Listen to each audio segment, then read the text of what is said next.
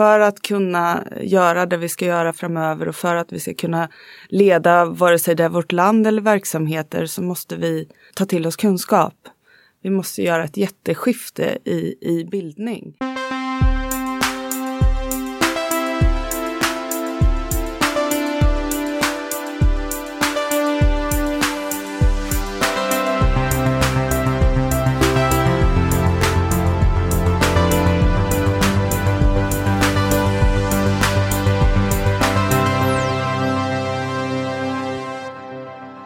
Men hej, välkommen till Heja Framtiden. Podcasten som är din pannlampa i den dunkla grotta som är ovisshet.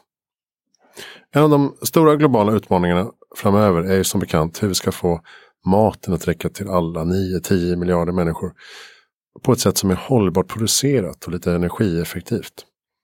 Vi har tidigare i avsnitt pratat om hur foodtech och agtech kan förändra matsystemet från grunden. Och eh, stadsodlingen, urban farming, har länge varit ett sånt här coolt begrepp som man kan slänga sig med i de här sammanhangen. Det svenska företaget Plantagon är en av pionjärerna inom detta område. De har i tio års tid drygt satsat stenhårt på den här marknaden. Och stångat sig blodiga mot regelverk och andra trösklar. Men hur långt har de kommit idag? Hur ska vi skala upp ännu mer? Vilka typer av grödor kan vi se framöver i urbana miljöer? Och hur hakar Plantagon in i arbetet med de stora klimatförändringarna? Jo, idag pratar vi med Plantagons vd Mia Kleregård som också kommer in på de riktigt stora frågorna. Alltså klimathot, bildning, ledarskap, strukturer i samhället. Förstår du? Vi poddar från Helio GT30, Gutenberggatan 30 i Stockholm. Eh, kolla in helioworks.se, de har massa härliga kontorsplatser runt om i stan. Och eh, events och seminarier och, ehm, och en poddstudio som man kan podda i. Det är inte skit. Vi är fortfarande engagerade i Warp Institute och Sveriges mest optimistiska Facebookgrupp. Mer om den hörde vi i avsnittet med Mattias Sundin som ligger ute på alla plattformar. Mycket spännande.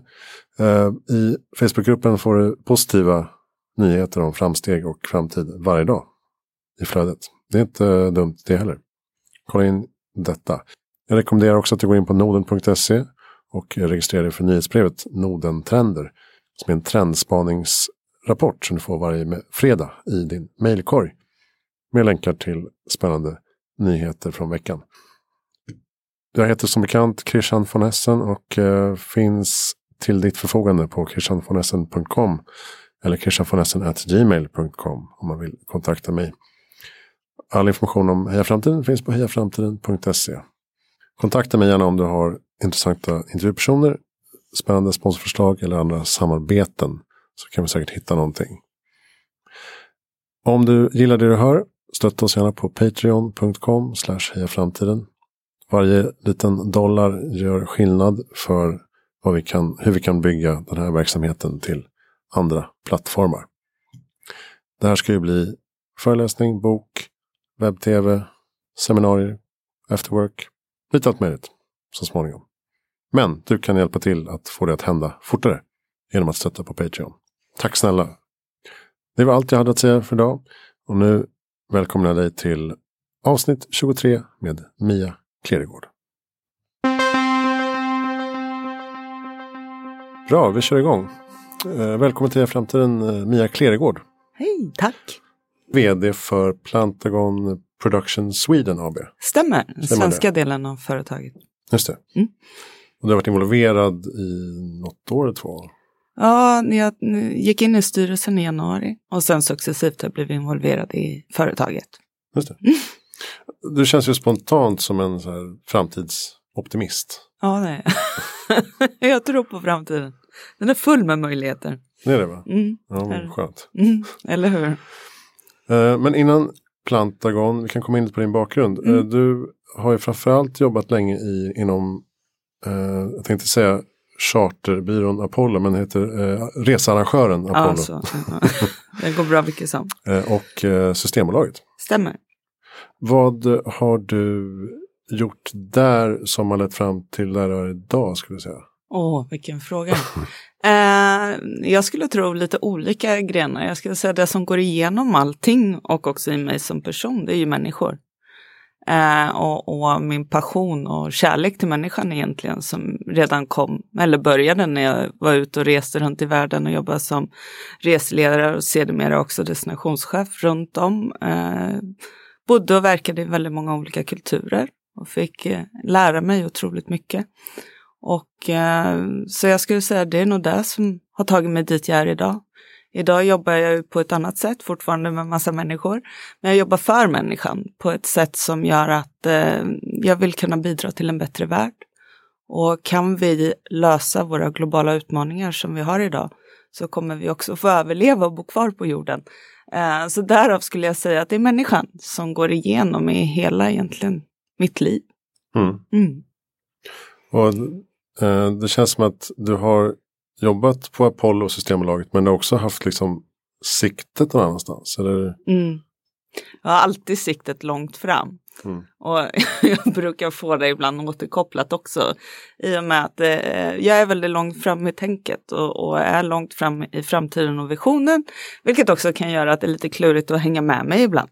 Eh, för det går fort runt mig. Men jag har, jag har nog alltid siktet på, på, på framtiden egentligen skulle jag vilja säga och eh, allt som finns där framme. Jag tror också det är en del i ledarskapet när man har den stora passionen för framtiden och man vill inspirera och engagera människor runt omkring sig att se eh, fördelarna med den och också att utmana dem att röra sig med, skulle jag vilja säga. Mm. Någonting som vi kanske saknar ibland eh, mm. politiskt. Mm. Ja, det skulle man kunna säga. Jag gick ju in politiskt eh, för förra året, tror jag, för två år sedan. Um, med tron på att jag kunde förändra. Okay. Uh, och, och var med i, jag skulle säga ett halvår ungefär. Uh, nej, det blev nog längre, det blev nog åtta månader. För att också vara med i en utvecklingsgrupp för att utmana deras sätt att tänka. Um, jag var helt o, egentligen opolitiskt engagerad. Men fick ett jättestort engagemang när jag kom väl in. Och sen insåg vilken kunskapshorisont vi sitter på och mm. vart vi kommer ifrån och vart vi är.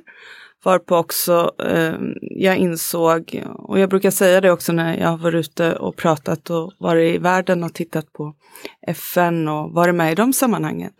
Så kommer jag alltid hem med, med en reflektion och det gjorde jag även här. Eh, och det är ju att vi saknar bildning. Eh, för att kunna göra det vi ska göra framöver och för att vi ska kunna leda vare sig det är vårt land eller verksamheter så måste vi ta till oss kunskap. Vi måste göra ett jätteskifte i, i bildning.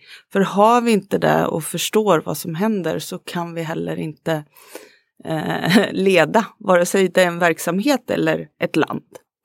Och det som vi ser idag inom politiken är ju att vi måste göra ett riktigt hopp framåt. För att världen och samhället ser inte ut som det en gång gjorde. Det är förändrat och det förändras i jättehög takt. Och det system som vi har byggt upp, vilket är fantastiskt, och det svenska välfärdssystemet och vi ska vara superstolta över det system vi har idag som är ett av de bästa i världen. Men att jacka i det i framtiden, eh, det krävs, eh, det krävs jättemycket att göra det. Vi ska inte glömma historien, vi ska lära av historien, men vi måste ta med oss historien in i framtiden. Eh, och då kan man ju titta på om systemet fungerar som vi har det idag. Nej, det gör det ju inte och det ser vi ju idag också utifrån vad vi sitter i idag politiskt just nu. Mm. Eh, så har vi ju att systemet och den strukturen som, som man har är inte gjord för det samhälle och den människorna lever i. Och det var min conclusion. Så att jag sprang in i politiken och jag sprang ut med insikt och, och att eh, jag trodde att jag kunde förändra allt och vara en sån ah, I'm the change maker. Jag kan förändra. Insåg att nej, det systemet sitter inte ens i väggarna, det sitter djupt, djupt rotat i själen. Eh, så, så jag skulle tro att man behöver dra ur kontakten på det systemet och sätta i kontakten i ett nytt system. Och det systemet skulle jag vilja se skapade tillsammans med liksom våra fantastiska politiska engagerade människor som ger hela sitt hjärta och själ tillsammans med våra barn och ungdomar som lever i en helt annan värld. Och sen skapa, hur ska det samhället se ut framöver? Det hade varit jättespännande. Bra, då är vi klara för mm. idag. Eller hur? Eh, spännande, men eh, jag tänkte komma in på eh, Plantagon. Mm. Som eh, har hållit på ganska länge egentligen inom stadsodling, Mm. urban farming. Mm. Jag träffade och intervjuade grundaren och vd Hans Hassle. Mm. Um, jag träffade honom på Globe Forum i Stockholm 2009 såg jag Ja. i mejlkorgen. Och så skrev han en Ja. grej för en tidning. Ja. eh, och så skrev han en annan artikel något år senare, bilaga i DI, där jag skrev om hållbart samhällsbyggande 2013. Så jag har liksom följt Plantagon ganska länge.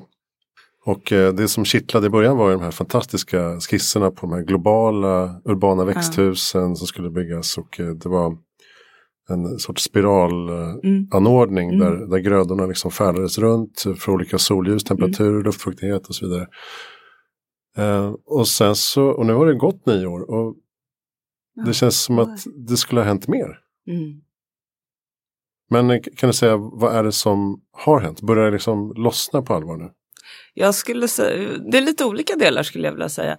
Eh, dels är det ju när man är pionjär inom ett område, vilket Plantagon har varit i alla år, så är det ju att dels så måste du ju driva en förändring på global nivå vad det gäller samhällsstruktur, vad det gäller policies, vad det gäller lagar och standarder, vilket man först inser när man ska göra de stora sakerna som du berättar om att idag finns det ju faktiskt ingen policy eller standard för hur man har växthus i fastigheter till exempel. Ja, men då måste vi jobba och, och lobba för att hitta de strukturerna för hur man ska göra det. Så att jag skulle, tro, skulle säga att ehm, Dels är det de delarna som har krävt otroligt mycket av Plantagon vad det gäller att vara på de arenorna för att verka i de miljöerna. Utmana hela tiden? Ja, ut, ständigt utmana. Och jag skulle säga både inom ISO, standardnivån och också alla de i EU och alla de delarna så har Plantagon drivit otroligt mycket av de, jag ska inte säga debatt för det är fel ord, men, men den liksom ja, samtalen. samtalet och rösten skulle jag vilja säga har varit mycket där man har drivit. Och ehm, just det, där du pratar med de växterna och så, det är ju det som vi ser idag. Alltså det är hela uppfinningen och hela liksom grunden och det patentpåföljd som Plantagon har byggt handlar ju om att vi ska odla mat på ett mer eh, energieffektivt sätt. Och, och det är ju det som man gör idag och som händer just nu. Och det vi gör det, det är att vi gör det i DN-skrapan och tre våningar under jord. Mm. Ber, berätta om det då. Va- Vad, eh, vad är det som odlas där idag? Idag odlar vi basilika, timjan och mynta. Mm. Och vi lanserar eh, allting 31 oktober på ICA. Som är, har varit vår samarbetspartner vad det gäller just det här projektet här i Stockholm. Mm. Och eh, det som är de stora delarna där skulle jag vilja säga att det är ju den teknik och den innovation som Plantagon har forskat fram under de, bland annat de tio åren som du nämnde här. Och det är ju den som man har applicerat i byggnaden. Så att det är inte nog med att vi har en stadsodling tre våningar under DN-skrapan i, i gamla tidningsarkivet, vilket är jättehäftigt. Eh, där vi har skapat från 400 kvadratmeter eh, vad heter det, golvyta har blivit 600 kvadratmeter odling. Eh, och tidningarna finns ju inte längre utifrån att det är digitaliserat och det händer jättemycket i vårt samhälle. Eh, varpå vi har gjort en stadsodling där. Så inte bara odlar vi grönt utan vi, vi eh, hjälper också fastigheten. Så jag skulle vilja säga att DN-skrapan idag är nog ett av de första eh, husen i, i världen som är helt multifunktionella. Odlingen är eh, tre våningar under, eh, men hela den tekniken som vi eh, har i byggnaden är über långt fram. Så att eh, jag kan berätta att vi ger ju tillbaka mer energi än vad vi tar. Mm. Och det är ju unikt i sig. Och hur kan man göra det då kan man ju undra sig. och då är det så att när man är helt inkopplad i fastighetens system som vi är så är det ju att till exempel luften som människorna andas i byggnaden. Plantorna behöver ju koldioxid, den finaste koldioxiden som kommer, det är ju vi människor där vi andas ut. Så då tar vi luften som människorna andas ut i byggnaden och så för vi in den till plantorna. Så gör de om den till syre och så för vi tillbaka den i byggnaden. Mhm. Så en gång i veckan får man åka ner tre våningar ner och andas lite på. Nej, vi tar det i Okej. ventilationssystem. så det är ventilationssystemet, så vi är påkopplade på ventilationssystemet. Så det är så som, som den delen är. Sedan är det ju otroligt mycket LED-lampor. Eh, på grund av inget solljus under marken. Eh, och med den LED-lampan så har vi vattenkylning vilket gör att vi tar var, eh, kallvatten in till lamporna och sen när den har åkt igenom så är ju, varm, då är ju vattnet varmt. Och det vattnet för vi ner i bergvärmen eller bergvärmelagret mm. på byggnaden som gör att man sparar det. Så att under vinterhalvåret behöver DN-skrapan köpa mindre värme än vad man skulle ha gjort om man inte hade haft en stadsodling där. Just det. Och kan man säga att det här är liksom en testbädd för vidare eh, ja, det är den skala? Första, ja, det är den första som vi bygger och vi planerar att bygga tio till i Sverige. Mm. Mm. Det känns ju som att eh, örter är ju liksom tip of the iceberg på något sätt. Mm -hmm. Hur kan man eh, skala upp det med andra grödor och få mer ja. Eh, näringsinnehåll? In, innehåll, ja man kan ju inte föda mänskligheten kanske på basilika. Det blir en väldigt trevlig mänsklighet men däremot så är det ju första innovationen skulle jag vilja säga. Och det som är otroligt viktigt det är ju, vi har om man tittar på de globala utmaningarna som vi har i världen idag så skulle jag säga att vi har all teknik som vi behöver för att lösa de globala utmaningarna. Det som är det att mycket, och särskilt om man jobbar med innovation, är ju att det blir ju inte for real förrän innovationen har kommersialiserats.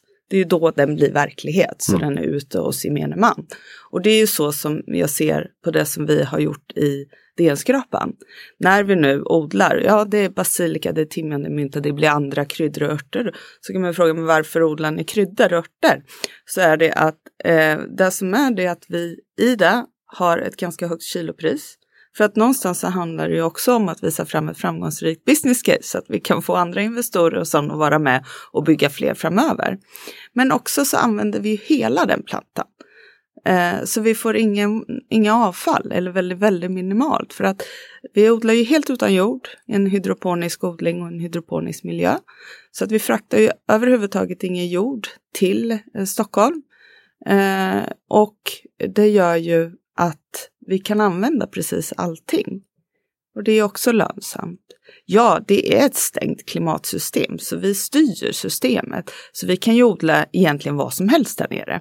Men det som man ser utifrån den miljö som vi har så har man varit tvungen att, analysera utifrån plantans bästa och också den ekonomiska lönsamheten. Så därav skulle jag säga att det är det första man gör när man hittar den och får den att gå runt och visa lönsamhet för att sedan kunna innovera mer. Mm. Gud vet vad vi kommer att odla i framtiden. Det vet vi inte idag. Men eh, det som är och som har varit den stora delen är ju att börja odla pak choi till exempel som är en av de mest eh, näringsrika växterna som också kan ersättas som mat för mänskligheten. Eh, så det är ju, det är ju sådana delar som man tittar på som jag tror när vi jobbar ute i världen kommer vara en större del. Vi är inte så där i Sverige idag, att vi handlar pak choi och liksom, det är en del av oss, utan vi tänker lite annorlunda här. Då mm. får man följa trenderna där man är. Och vad skulle du säga har varit utmaningar med att få det här i rullning då? Är det, alltså storskaligheten är ju förstås en sak. Eh, energiförbrukning kan jag tänka mig är en puck. Men är det också politik och, och lagar och regler som sätter liksom ja, trösklar för alltså, utveckling? Det är ju alltid så. Mm. Nu kommer lite till det politiska som jag pratade om innan. det är ju lagar och regler för allting och så tänker jag så här. Så tittar man på Danmark som har tagit upp ett disruptionsråd. Mm. Varför har inte vi det i Sverige? Och det blir så, jag tror många entreprenörer och innovatörer med mig skulle säga att det hade varit helt fantastiskt om vi hade. För vi har ju otroligt mycket lagar och regler som har funnits hur länge som helst och som överhuvudtaget inte har någon bäring på det samhälle vi lever i idag. Eh, men det tar ju 20 år att ändra en lag tror jag. Eh, Medan då Danmark har satt en kvinna, eh, också jätteroligt, som då sitter som distributionsråd där man kan komma och säga den här lagen funkar inte. Kan ni titta på den? Och så tittar man på mm. den och då har mandat att ändra den direkt. Coolt. Coolt. Danmark ligger lite långt fram. Det är mm. jättehärligt.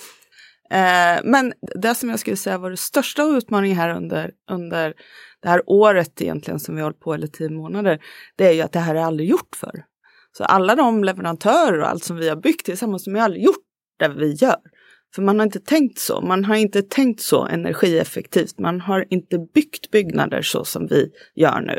Nu har vi gått in i en befintlig byggnad och byggt. Odlingen är bara en liten del i allt det som vi har jobbat med i DN-skrapan. Mm. Okej, okay, så att de som eh, gnäller på att det är bara örter, de får vänta lite grann helt enkelt. Ja. För att eh, nu finns infrastrukturen på plats och nu kan man Nu kan man laborera sätta, ja, nu ska man ju laborera och titta på och hela tiden titta på hur gör vi det här bättre till nästa Mm. gång. Och det handlar ju mycket, alltså när man tittar på så handlar det ju om, det är ju ljuset, LED-lamporna, det är luften, det är klimatet, det är alla de delarna som man nu kan börja titta på för att hitta den bästa miljön för det som vi odlar idag. Men också titta på vad kan man göra nästa gång. Och då kan man säga, ja, till exempel svenska jordgubbar året om. hade varit jättehärligt. Eh, och då lärde jag mig, som inte riktigt är liksom bonden från grunden eller har något med Mm. det att göra, men att eh, nej, men ska man odla jordgubbar då vill de ha ett helt rum för sig själva för de trivs inte med andra kulturer. För planter har ju då kulturer och pratar man med mina odlare eller våra odlare så säger de att Mia, det här är kultur, den här kulturen trivs tillsammans, den trivs inte. Så man lär sig nytt hela dagarna, det är superroligt. Med främlingsfientliga Ja. Jordgubbarna Mm. är främlingsfientliga. Eh, I USA finns det ju en konkurrent eller kollega till er som heter Plenty Mhm. som också håller på att experimentera med eh, och de pratar också om alla möjliga typer av grödor som skulle kunna Mm. odlas. Liksom. Mm. Men jag antar att det handlar om volym och kostnad och sådär. Och det som är, det, alltså, det finns ju, jag skulle säga att vi är precis i början på stadiet med stadsodlingar eller urban farming som det heter globalt då, eller urban agriculture. Men det som vi ser är ju att, ja men det är precis som vi var inne lite på, det är första stadiet och då måste man hitta, ja men hur får vi det här? Det som Plenty och det som andra eh, som finns, det finns ju otroligt mycket eh, företag, eller inte otroligt mycket, men det kommer många företag. Mm. Det som de inte har det är energiåtervinningen. Och de delarna som vi har eh, som gör det unikt, alltså vi återhämtar ju all energi. Eh, och vilket gör att eh, vi får ihop business caset. Och jag tror Mm. det är en nyckel framöver. Att också titta på hur gör man allting mer effektivt. Ja, vi återvinner eh, 70 procent av all energi vi använder. Och det är ju nyckeln i allt. Vi ska ju, mm. Just det, då kanske, då kanske lösningen snarare är som ni gör nu då, att haka in i befintliga fastigheter Mm. istället för att bygga egna stora växthus som kanske tanken var från början då. Ja, jag skulle tro att det ena utesluter inte det andra. Jag skulle tro att, eh, och då, då tittar man ju lite på sån kultur också, om man tittar på när man ska våga göra nytt. Om vi pratar lite ledarskap i det här också så handlar det om att, ja men om vi tittar på fastighetsmarknaden så är den otroligt konservativ. Tittar vi på detaljhandeln så är den konservativ. Tittar vi på jordbruket så är den konservativ. Eh, och vi har gjort likadant väldigt, väldigt länge. Och att då börja tänka nytt. Och det som Plantagon egentligen gör, precis som du sa också inledningsvis, det är ju att vi jobbar med infrastruktur. Vi jobbar med helheten. Odling är en del, men vi säger också att mat är liksom hjärtat i allting vi gör. Så för vi in mat till staden så blir det naturligt att vi får ett kretslopp. Och det är ju de delarna som vi är ute och pratar med många av fastighetsägarna både i Sverige och globalt.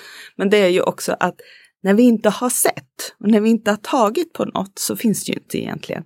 Och det som jag tror att ju mer vi kan jobba med City Farms eh, och också folk får se och känna, ju mer kommer vi också våga att anamma ett annat sätt när vi ritar fastigheter eller när vi ritar städer framöver för att vi kan känna, vi kan se att det finns Mm. och vi bör förstå det. Plantagon har ju någon slags roll då i, i det här matsystemskiftet Mm. eh, som håller på att ske. Hur, eh, hur ser du på till exempel eh, klimatfrågan? Hur, hur ska vi lösa, eh, jättebra fråga, hur ska vi lösa klimathotet? Vilken, vilken, vilken underbar fråga Christian. Hur ska vi lösa det här då? Ja, ja. ja men det går att lösa. Jag tänker att du Eh. funderar en del på det. Ändå. Va? Jag, jag funderar jättemycket på det. Men det är väl lite det som också kommit på min egen personliga bana är ju eh, Ehm, FN estimerar ju de globala, eh, eller egentligen FNs hållbarhetsmål, Agenda 2030. Ehm, FN estimerar ju det till en, en handelsyta som är värd ungefär 13, tril, ungefär 13 triljoner dollar. Det är hur mycket pengar som helst. Så, så, eh, så det är ju det som är att ju fler företag som börjar fokusera kring eh, hållbarhet och de målen, desto mer framgångsrik blir man. Och när jag började engagera mig, om man pratar lite med mig personligen, 2015 när man, Paris Agreement kom Och så, så började jag fokusera och läsa om det för att förstå vart står vi egentligen och vad ska vi göra. Det var också då mitt politiska intresse kom. För att då var det någonstans, men nu har vi satt ett mål. Då kan vi inte hålla på och göra massa andra saker. 2030 ska vi vara där. Då måste alla, både länder och företag och verksamheter röra sig ditåt. Vi kan inte hålla på med något annat. Då är vi ju fel ute. Och mm, jag skulle väl tro, det var lite du frågade mig inledningsvis också, du är alltid där framme. Ja, det är ju att när jag ser vad vi ska göra och jag börjar förstå, jag skapar nyfikenhet för att lära mig själv. Sen vill jag verka för de stora övergripande målen som är satta och inspirera andra att göra det. För att det är ju dit vi ska. Vi kan inte hålla på med något annat. Då får vi inte bo kvar här. För då tycker Moder Jord att vi, har, vi är jätteknäppa eller djur som bor här. Eh, så att jag ser ju eh, att lösa till exempel matfrågan. Den är eh, essential. Den är den viktigaste som vi har idag. För utan mat, vad händer då på jorden? Om vi inte har mat, då har vi krig basically, väldigt svart och vitt men väldigt tydligt. Så att matfrågan är ju den viktigaste, mat och vatten.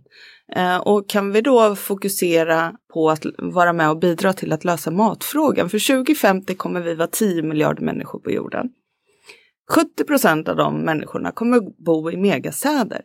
Nu redan den trenden ser vi redan idag i, i samhället. Och då kan vi se att någonting som vi kommer sakna, vad är det? Det är landyta. Vi kommer sakna det. Idag kan vi se om vi tittar här i Sverige, men vi har fortfarande landytan. Stockholm blir större, det blir mindre och mindre. Och då måste vi se hur ska vi föda de människorna i de här miljardstäderna och megastäderna? Och då måste vi tänka nytt. Och det är det här som är utmaningen idag. För att ju större städerna blir, desto längre bort kommer jordbruket, desto mer utarmade jorden och desto mer måste vi liksom frakta in. Så det, hela den här ekvationen går ju inte ihop. Börjar du räkna på det så ser man ganska snart att ja men 2050, om vi continue precis som vi gör idag så kommer vi sakna en landyta som är på storleken av Brasilien. Det är ganska stort. Så att då inser vi ganska snabbt att vi kan ju inte göra som vi alltid har gjort. Vi måste ju börja göra på nytt sätt. Och det är då man börjar titta på hur kan vi komplettera det sätt vi gör idag? Vi kommer inte via stadsodling att lösa hela matfrågan på jorden. Men det kommer vara det som är komplementet som gör att vi klarar att um, mm, föda jordens befolkning. För att vi blir, vi tillför någonting. Eh, och vi tillför ju otroligt mycket till exempel i de eh, skyskraporna som är planerade att bygga nere mm. i de stora megastäderna. För de kan ju inte bara se de till att människorna som bor där får mat. De är ju också otroligt energi och vatteneffektiva. I stadsodlingen om man tar DN-skrapan till exempel så, så tar vi en liter vatten till ett kilo grönsaker. Medan om du odlar hemma i landet så använder du 250 liter. Mm. Så det är 99,6 blir procent mer effektivt. Och vi kontrollerar miljön. Det är aldrig oväder nere där.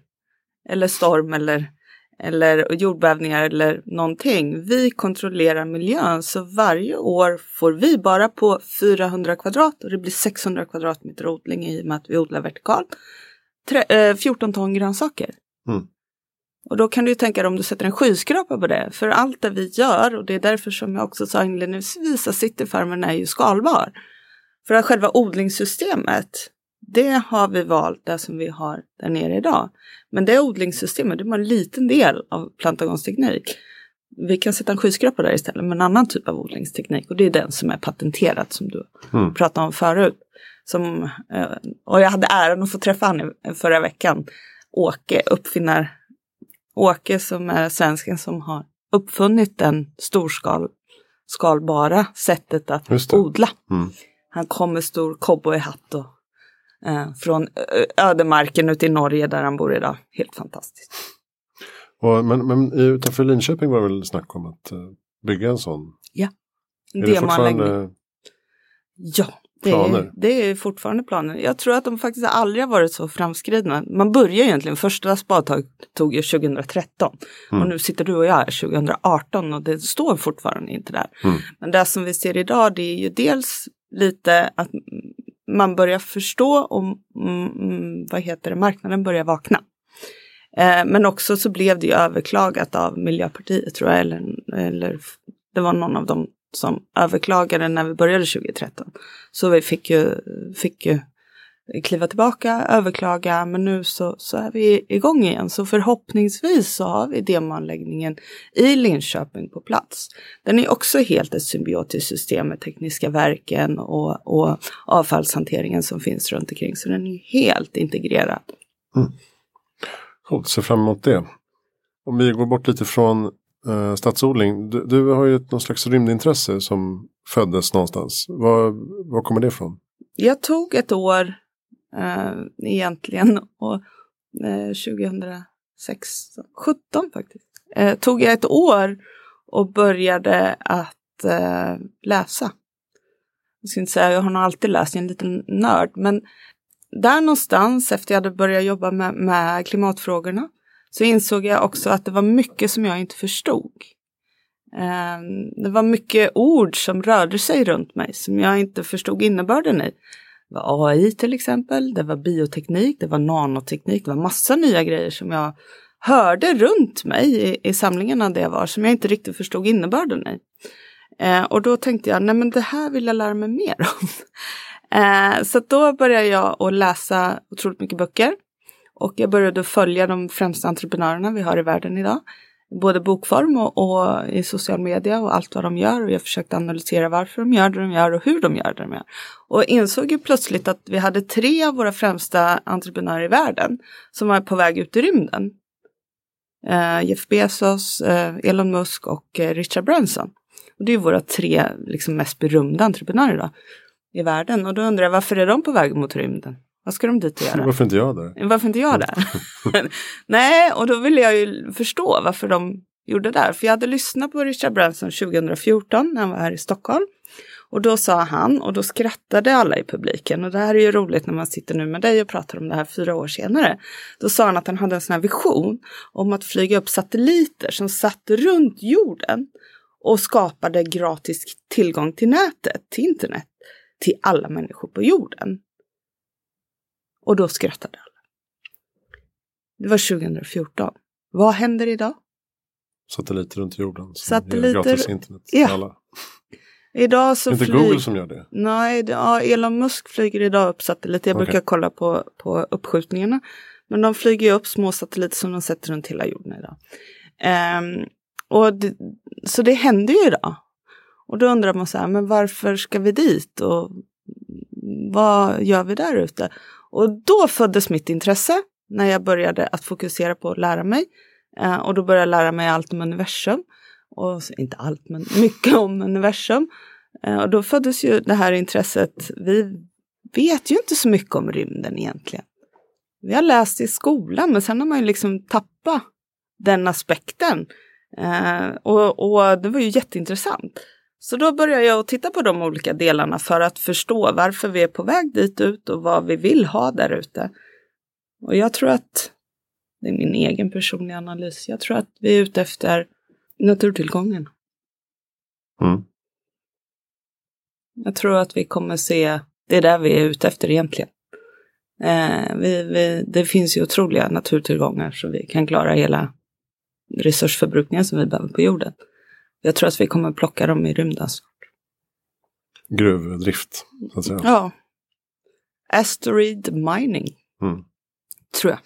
Pratade lite om det i förra avsnittet med Mattias Sundin. Ah. Um, som med uh, hans Warp Institute håller på att crowdfundar en privat svensk expedition till en asteroid. Ah. För att undersöka den och se vad man kan utvinna. Och um, det kanske är jag tror det. framtiden. Jag, jag, tror det. Och vet du vad jag tror? Om man tittar på när vi byggde vårt västerländska samhälle. Eh, och det kan vi ju diskutera hur det ser ut och vad det blev av det egentligen. Men det, då, då var det ju utifrån guldruschen i eh, Kalifornien. Och mycket, första järnvägen är ju byggd liksom därifrån att man skulle börja frakta de delarna. Eh, och då tänker jag på, det byggde ju det samhälle som du och jag sitter i idag. Eh, och då börjar man så här, men då kanske det blir vårt nästa samhälle som vi bygger när vi tittar på framtidsteknologi, när vi tittar på allting som händer i världen idag. Så kanske det är där som vårt nästa samhälle blir. För när det kommer så blir det eh, inte att vi letar guldådror utan vi letar asteroider för att hitta rätt naturtillgång. Och när vi hittar det så tar vi den tillbaka till jorden eller på annat sätt då, för då har vi hittat tekniken till allt det. Okej, okay, så vi behöver någon slags incitament som är antingen kommersiella eller mm. eh, materiella. Ja. För att forska vidare och innovera. Jag tror det och då kommer ju, och då kommer ju, jag tror att våra barn eller barnbarn kommer att verka i universum. Alltså mm. de kommer att verka i rymden. Det kommer vara helt naturligt för dem. Det är inte helt naturligt för oss idag utifrån att vi är skapade i det här samhället, men det är på väg att försvinna. Så, så det nya samhället tror jag innefattar hela, det hela, men stora delar av rymden. Mm. Ja, min, min, son är sju, min, eh, en av mina söner är ja. sju nu och han har väl någon sån här topplista. Han ska bli youtuber förstås, eh, snickare, en sån som tar ner istappar på taken. Ja. Eh, och eh, även eh, rymdpolis. Har han mm. sagt. Då tänkte jag, fan det, det kanske är rätt rimligt ändå. Att man behöver rymdpoliser. Min son tittade på mig, han är 13 och så sa han, mamma, jag ska bo på Uranus. Jag sa, varför ska du bo på Uranus?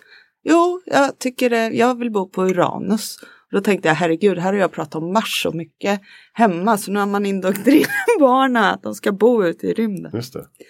Uh, men men eh, det är jättespännande för att jag tror ju att vi kommer hitta bosättningar och då kan man tro, flyr vi vår planet då, kommer ju som en naturlig på det du, vi pratar om nu.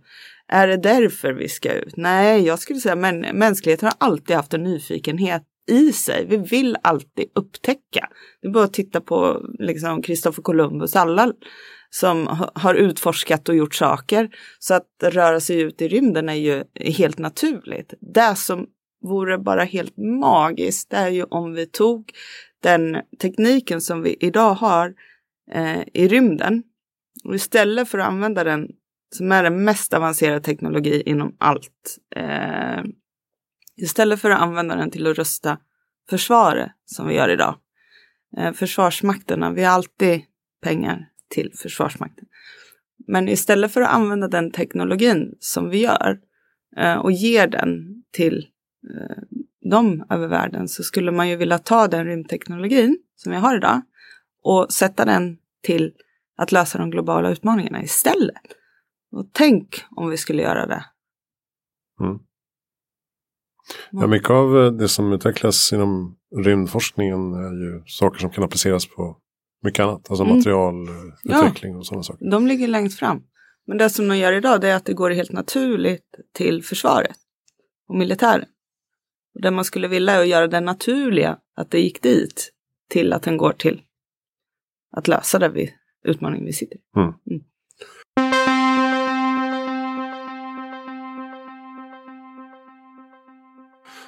Du pratar mycket om ledarskap och sådär. Du, du, mm. du är också en av de få som faktiskt har ett Instagram-konto med egna motivational quotes. Mm. det är fantastiskt. Tack. Eh, men mycket handlar om ledarskap. Och eh, vad är det liksom i ledarskap som är så spännande tycker du? Och hur, eh, hur, jobbar, man med, hur jobbar du med det och utvecklar ledarskap? Jag fick en sån här underbar fråga i, för två dagar sedan. Hur är du som medarbetare? Den var lite svår. Jag är nog jättebesvärlig har jag kommit fram till. Eh, och då kan man fråga vad leda, ledarskap, medarbetarskap. Jag brukar prata om det som yin och yang, det är samklang. Eh, och, och, för mig är ledarskap ett ansvar. När du blir ledare så tar du ansvar. Du tar ansvar för andra människor. Du tar ansvar för, för deras välmående. Vi kan alla, tror jag, komma ihåg den gången vi har haft en, en chef som vare sig har sett, hört eller bekräftat oss och hur det har fått oss att må eh, inne i hjärta och själ. Och också hur det har påverkat våra familjer, vänner, nära och kära när vi har varit i en sån, sån situation. Och, och, så därför så är jag fascinerad över ledarskapet på den punkt att jag ser att jag kan bidra till att göra skillnad för andra människor. Och det tror jag är det stora med min passion för ledarskapet. För att eh, ju fler goda och ledare som vi har i världen, desto bättre kommer den att se ut. För för när vi är där så, så inspirerar vi ju andra människor. Um, och, och, vi saknar mycket idag eh, goda, starka ledare som vågar också. För det, det är ju man måste ju ha ett stort mod att våga ta ledarskapet och agera i det. Uh, så det tror jag är min fascination med, med ledarskap. Det handlar om människan. Mm. Och människans välmående. I både samvaron på, på uh, alltså i helhet. Mm. Men du var också inne på, på bildning i början där. Um, och du verkar jobba mycket med det mm. själv. Mm. Hur kan vi bli bättre på att liksom implementera livslångt lärande i våra organisationer? Det är många som pratar om att det kommer behövas allt mer. Även ja. personligt då förstås. Ja, för, förr i tiden så gick vi ju eh, och tog en eh, examen. Mm. Och så var vi klar. Så levde vi på den hela livet. Det gör vi fortfarande än idag tror jag. Men det börjar bli mindre och mindre vanligt. För att det som vi ser är ju att eh, det går inte. För att vi, vi förändrar, så vi lever i ständig förändring, det har vi också sagt i alla år. Det gör vi, det gör vi fortfarande, men den förändringen går fortare och fortare. Och därför så måste vi göra otroligt mycket, vi måste lära i, i, i den situationen och samhället som, som vi verkar i idag. Eh, så att man kan inte ta en utbildning och sen tro att man är klar. För att eh, den, den kunskapsbasen, den finns inte om bara några år. För det är så fort vår utveckling går i teknologi och alla olika delar. Så därför så tror jag att eh, vi måste eh, leva eh, och vara ständigt nyfikna. Och det är ingen, förr så kan man ju säga du ska på utbildning och så kommer man på utbildning och säger varför är du här? Och jag har hållit mycket sådana, så att chefen har skickat mig. Det är en sån här standard. Jaha. Ehm, så kommer det inte vara framöver. Utan det kommer ligga väldigt mycket på individen själv och den förändringen ser vi redan. Att du måste själv eh, agera och vara nyfiken. Det är ingen framöver som kommer ens ha tid att säga till dig att du ska gå på utbildning. För det kommer förvänta sig att du bildar dig och är nyfiken inom ditt fag eller där du gör. Eh, och sen så tror jag att vi är eh, den första generationen, eller vi och nästa eh, generationen yngre oss är ju de generationerna som kommer ha störst utmaningar. Och varför? Det är för att vi kommer få lära av jättemycket. Vi måste lära av för att lära nytt. Och jag kan ta ett exempel och det var när jag åkte Tesla första gången från Arlanda in till Stockholm. Man åker ju Tesla, man kör ju inte Tesla. Eh, och när jag satt eh, fram och inte höll i ratten. För det första älskar jag bilar. Och jag tycker jag är en grym eh, chaufför, eller vad heter det, förare. Eh, inser ju när jag åker Tesla att jag inte alls är så himla fin förare. Teslan körde ju då från Arlanda in till Stockholm, bytte filer, smö, så här mjuk körning, bromsa in, du, du, du, du, du, du, och där satt jag och, och hade händerna i knät och hade ont i ryggen. Och det var då jag insåg att hela min programmering är ju att jag ska hålla i ratten. Men när jag inte kan hålla i ratten utan ska hålla här så har jag ju ett fysiskt minne mm. i min kropp också. Och det är att jag ska göra det, men det får jag inte göra för den kör ju själv. Och då insåg jag när jag klev ur Teslan så insåg jag lite olika saker. Mina barn kommer aldrig köra bil. De kommer åka bil. Eh, samhället kommer inte vara där det en gång har varit och vad vi måste lära av saker. Jag satte mig i min bil som en ny bil och det kändes som att sätta sig i en traktor efter. och, och, och då insåg jag många av de delarna som också var också en liten urge till att börja lära mig nya saker. Att förstå vad som kommer där framme. Också när vi pratar ledarskap. För jag har ett ansvar som ledare. Och det är ett ansvar, när jag är ledare och ska inspirera och engagera andra människor. Om jag inte vet vad som kommer där framme, har jag tagit mitt ansvar då? Nej, det ansåg inte jag att jag hade. Så därför satte jag mig i skolbänken igen för att lära mig generalistkunskap om AI, nanoteknik, bioteknik för att förstå alla de olika eh, delarna som kommer nu in i vårt samhälle och in i vår struktur och hela samhällsstrukturen, hela företagsstrukturen, allting förändrar sig. Så, så jag tror att eh, ledare idag vilken nivå du än leder på. Vi är ju alla ledare också. Eh, även om, och har vi barn är vi ännu mera ledare. Men det är otroligt viktigt att eh, våga vara nyfiken själv och lära sig. Mm. För att då känner jag att jag har gjort mitt för att kunna ta mitt ansvar som ledare, att kunna inspirera, engagera och eh, leda mot framtiden när jag förstår lite vad som kommer där fram. Kommer aldrig kunna förstå allt längre. Nej. Vad, vad har du för utbildning i grunden? Um, jag har för utbildning? Jag har nog lärt mig under vägen. Jag slutade gymnasiet uh, när jag var 19 år gammal och samma dag slängde jag studentmössan på bokhyllan och sa jag tänker inte vara i det här landet längre. Och flyttade till Spanien. Mm. Uh, och sen dess har jag läst under vägen. Men inte några sådana övriga studier förutom... Men nu senare år har du ju tagit... Nu, har jag, nu var jag på Singularity University förra året. Och det är också det där, om jag ska lära mig AI och framtidsteknologi, då vill jag lära av de bästa. Och då är ju Ray Kurzweil och, och eh, det är de som ligger längst fram, Peter Diamandis, i den här utvecklingen. Också ifrågasättande vad de tänker och vad de leder. Men eh, då vill jag lära av dem. Och de har ju ska, skapat ett universitet som är helt också webbaserat, vilket har för mig gör mig möjlighet att också kunna ta del av de delarna som man lär sig i Silicon Valley, trots att jag är ensamstående tvåbarnsmor. Hur, hur var Singularity University om du får liksom sammanfatta? Mindblowing. Mm. Det, och det är bara för, och det var det för mig, för jag har aldrig rört mig i de kretsarna för, eller förstått.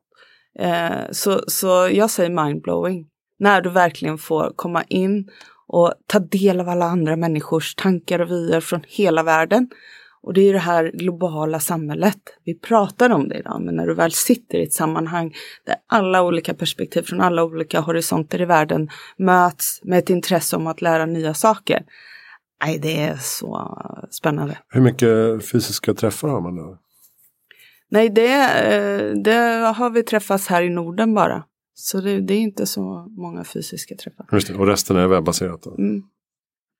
Det är ju så vi kommer kan, för tittar man på det också så har vi en jätteutmaning och det är ju, och det är ju skolan. Mm. Och tittar du på, på universiteten så står ju de framför den största förändringen. Att verkligen börja ändra sitt sätt att lära ut. All bildning idag är ju gratis. Den finns ju precis överallt. Uh, jag menar, MIT, det går ju att gå på, det är det främsta universitetet inom AI och teknik. Det är också EDT i Zürich, det är de här stora tekniska universiteten. Idag kan du ju bara gå online och vara med på lektionerna. Det är ju hur häftigt som helst. Mm. Så du behöver ju inte göra som vi gjorde förut. Tror du att de formella kraven kommer att luckras upp då? Ja, det tror jag. Det är som att titta idag eh, när man tittar på barnen. Jag har en 13-årig son som är, jag brukar säga han är född i den nya generationen. Han är en väldigt ung själ också. Men när jag lyssnar på han när han spelar Fortnite så tänker jag, men herregud. 13 år och han sa den här meningen i förrgår. Eh, hur har du tänkt dig att nyttja de här resurserna för att ta dig till målet? Och då tänker jag, vilken skola är bäst att gå i? Här sitter de och leder team och de fördelar resurser, de är 13 år. Och sen går de till skolan och ska räkna Eh, till exempel matematik utifrån någonting och det är rödpenna och det är liksom det, det är för stor skillnad. Det blir ju jättetråkigt att gå i skolan. Mm. Medan här lär de sig resursfördelning, projektledning, du vet, och vara en god medarbetare. De lär sig allt idag i den världen. Trots att man kan ifrågasätta eller, vad de gör i den världen. Ja, det, men, det kan man absolut. Men samarbetet är ju... Eh, ja, hela den där delen tror jag. Sen så skulle man ju då titta hur man skulle kunna göra den utbildningen med, med fokus på bildning då. Så att mm. de spelen och så som man gör i VR-miljö och alla de delarna av AR-miljö, hur, hur plockar vi in skolan i framtiden? Liksom. Det är jättejobb, men jättekul och jättespännande. Mm. Också ett system som behöver förändras. Verkligen. Mm. Också en stor fråga då, men eh, som jag brukar ställa nu. Hur kan vi göra framtiden bättre tillsammans? Vad är, vad är liksom din take på vad vi som privatpersoner kan göra för att göra världen bättre? Och då blir det såna här, det blir lika fint svar som frågan är ställd skulle jag vilja säga. Men det är som, allting börjar med dig. All förändring, allting vi gör börjar med dig och dina egna beteenden. Så vad vi kan göra för att göra framtiden bättre är att eh, titta på vad vi gör själva. Och jag ska ta lite olika delar på den, eh, på den frågan. För den första delen som vi kan göra och som vi verkar väldigt mycket för i Plantagon nu, det är också våra vardagliga val. Tittar vi och kopplar till klimatfrågan som vi har varit inne på så kan vi alla bidra där idag. Och det handlar ju om att vi ska välja medvetet. Så när vi går och veckohandlar, jag brukar säga att det är din kraftigaste liksom, vägvisare som konsument. För att konsument och de delarna, det är pengar. Vi sitter ju idag på makten. Det vill säga vi väljer med våra inköp hur världen ska se ut där framme. Och det är mycket det som när vi kommer ut nu i Plantagon i butikerna så handlar det ju om att vi vill vara där och inspirera, engagera och öka medvetenheten så att du förstår varför du köper vissa produkter och så att säga varför ska man välja en gröda från oss när man kan välja en annan? Och när du väl förstår den så kommer du att börja ändra dina inköp men också när man börjar smaka på originalprodukten i och med att vi inte använder några bekämpningsmedel. Vi har inte, det är bara ren basilika och den smakar helt annorlunda än den basilikan som vi har ute i butikerna idag. Mm. Som både är besprutad och växt i jord och allting och inte med rätt näringsämnen. Så, så med att lära det så kommer vi att kravställa på ett annat sätt. Och där brukar jag också ta bananerna till, eh, som ett exempel. Nu börjar det komma oekologiska bananer ut i butikerna igen. Men under några år, för typ 5-6 år sedan, så ställde vi som konsumenter om bananmarknaden på bara några år. Och det är väldigt snabbt förändring som skedde när vi började kravställa att vi vill inte ge våra barn oekologiska bananer eller besprutade bananer. Vi vill ha obesprutade bananer till våra barn. Och då ställde man om en marknad så att alla fick ändra sina beteenden längre ner i kedjan. Så att den delen skulle, skulle jag säga liksom det viktigaste och det är du och jag här och nu. Och när vi börjar förändra de sakerna så kommer vi också förändra samhället. För att då kommer alla att börja ställa om till en mer hållbar del. Och sedan så handlar det om eh, och, och det är kärlek. Eh, och det är ska vi säga, det är lösningen på allt, för det är det egentligen. Det handlar bara om att visa öppenhet och kärlek gentemot andra människor. Och börjar vi göra det och se bort från liksom saker som vi har blivit lärda som är sant om andra människor som faktiskt inte är sant när vi väl sätter oss ner och pratar med varandra så har vi inte så många skillnader. Vi är skapta likadana alla människor på planeten. Vi har samma liksom, grundstruktur och form. Eh, och när vi väl börjar eh, ta bort alla de sakerna som vi har blivit sagda skiljer oss åt så är det, går det ner till dig och mig. Och, och när vi börjar öppna upp då så är det lösningen på otroligt mycket problem. Jag tror att vi går mot en värld där människan kommer att eh, ta sitt ansvar och gå bort ifrån den gamla kapitalismen och den gamla eh, segregationen som har skett mellan, mellan raser eller whatever till att liksom, nu handlar det om oss och vår överlevnad och vi ska göra det här tillsammans. Det är min tro om framtiden. Mm. Bra. Mm. Du, du nämnde att du har du nördat ner dig och läst mycket böcker och sådär. Har, har du några bra lästips då till lyssnarna? Uh, jag skulle säga, uh, det finns otroligt mycket spännande böcker, men Yuval Harari är ju en av mina gurus. Och han har ju skrivit en bok som heter Sapiens, som handlar om vår egen historik. Och, och sedan har han skrivit, vad heter det, Homo Deus. De två böckerna är ju så här livsverk. Mm. Han har också kommit ut med en ny bok nu som jag inte har hunnit läsa. Jag håller på att läsa den nu. Ja, det gör det. Otroligt deprimerande. Och nej, och jag som är framtidsoptimist. ja, nej, det, det, helt... nej det, är bara, det är bara dystopiskt. Det är bara dystopiskt. Nej, det vill vi inte ha. Ja, nej, det kanske kommer någonstans. Sedan Kaku är ju en eh, filosof som har skrivit en bok som är också The Future of Humanity som handlar mycket om mm. rymden och rymdteknologi. Eh, för att jag, och det går igen, alltså ha, ha, förstår vi sammanhanget som vi verkar i men också i en större kontext. Så börjar vi att titta på saker annorlunda.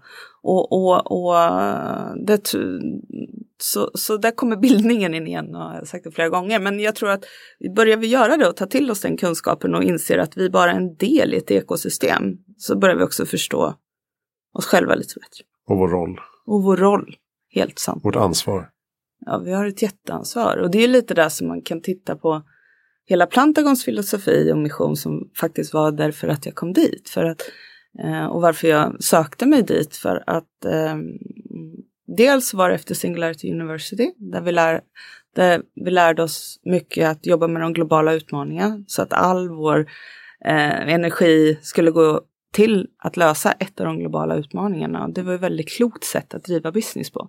Så då började jag titta när jag kom hem till Sverige, vilka företag jobbar så idag i Sverige? Mm. Man har aimat mot en global utmaning och man ska lösa den. Och man har kommit på hur man ska lösa den och man ska införa den. För att min styrka är ju att sätta saker och ting i verk. Vision blir verklighet eller strategi blir verklighet. Det är min stora styrka med människor runt mig. Och då hittar jag Plantagon. Och inte nog med att jag hittar Plantagon, jag hittar hela filosofin med Plantagon. Och Plantagon kommer med ett sju generationsperspektiv. Det vill säga att jag som ledare i organisationen, eh, varje gång jag tar ett beslut måste jag känna i hjärta och själ att det här kan vara i sju generationer framåt. I och med att det är ett, jag tror det är det enda företaget i Sverige som har eh, Earth Charter i bolagsstadgarna. Det vill säga att Så det. Earth det är ju säga, jordens, jordens rättigheter. Mm. Så kan jag säga. Eh, eh, Earth Charter och Global Compact. Ju, och Global Compact är ju de tio principerna som Kofi Annan kommer. De är ju inskrivna i bolagsstadgarna hos Plantagon.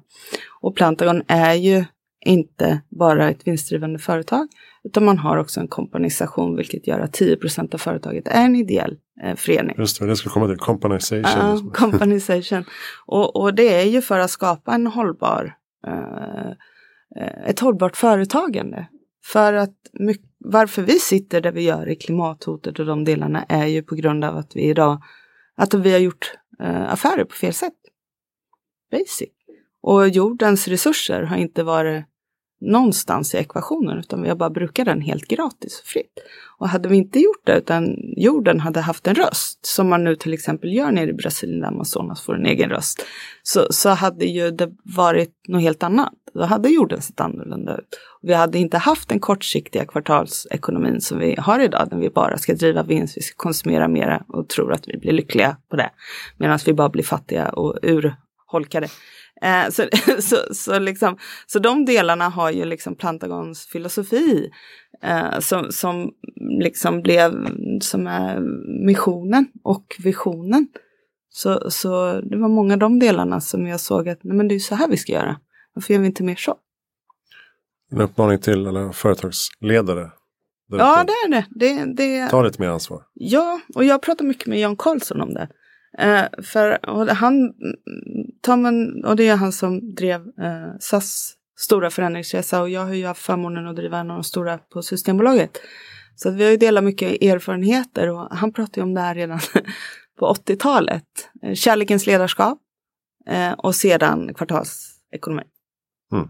Att det är liksom vår största brist idag. Och bort med hierarkierna. Och bort med hierarkierna. Det är vi tillsammans. Som vi pratar om idag fortfarande. Och det, och det är det så. Eh, så, så. Så det är väl mycket de delarna som jag tror vi, vi ser, vi ser, vi förstår att nej men det här är inte bra. Det här driver liksom åt fel håll. Men att ha mod att räcka upp handen och börja göra annorlunda, det ligger mycket, mycket längre in. För att då måste vi ju dels våga framstå som kanske dumma och okunniga, för det kommer du, om du räcker upp handen och säger jag tänkte vi skulle göra så här eller den här idén. Så, så har det ju, eh, då riskerar du det själv. Mm. Och då krävs det mod att vara den ledaren som gör det. Och det, de ledarna, jag läste en artikel i Veckans Affärer i, i, i helgen, där de saknar mycket visionära ledare i, i näringslivet idag och de som verkligen har mod att ställa sig upp och visa färdriktningen dit vi ska. Vi kan prata politiken där också till exempel. Mm. Att verkligen ställa sig upp och säga det är hit vi ska. Eh, jag tror på det och verkligen våga ha mod att göra det. Eh, det krävs en ledare och det är de ledarna som vi, som vi ska se framöver, som vi vill se också. För att skapa trygghet till dig och mig. Mm. Eh, vem tycker du att vi ska intervjua i Heja Framtiden?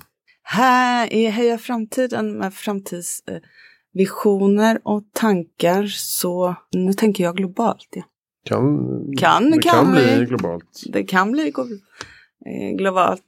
Det som jag skulle vilja se mer av det är ju att de idag som verkar eh, i roller som kanske inte har eh, fått det erkännande som de behöver.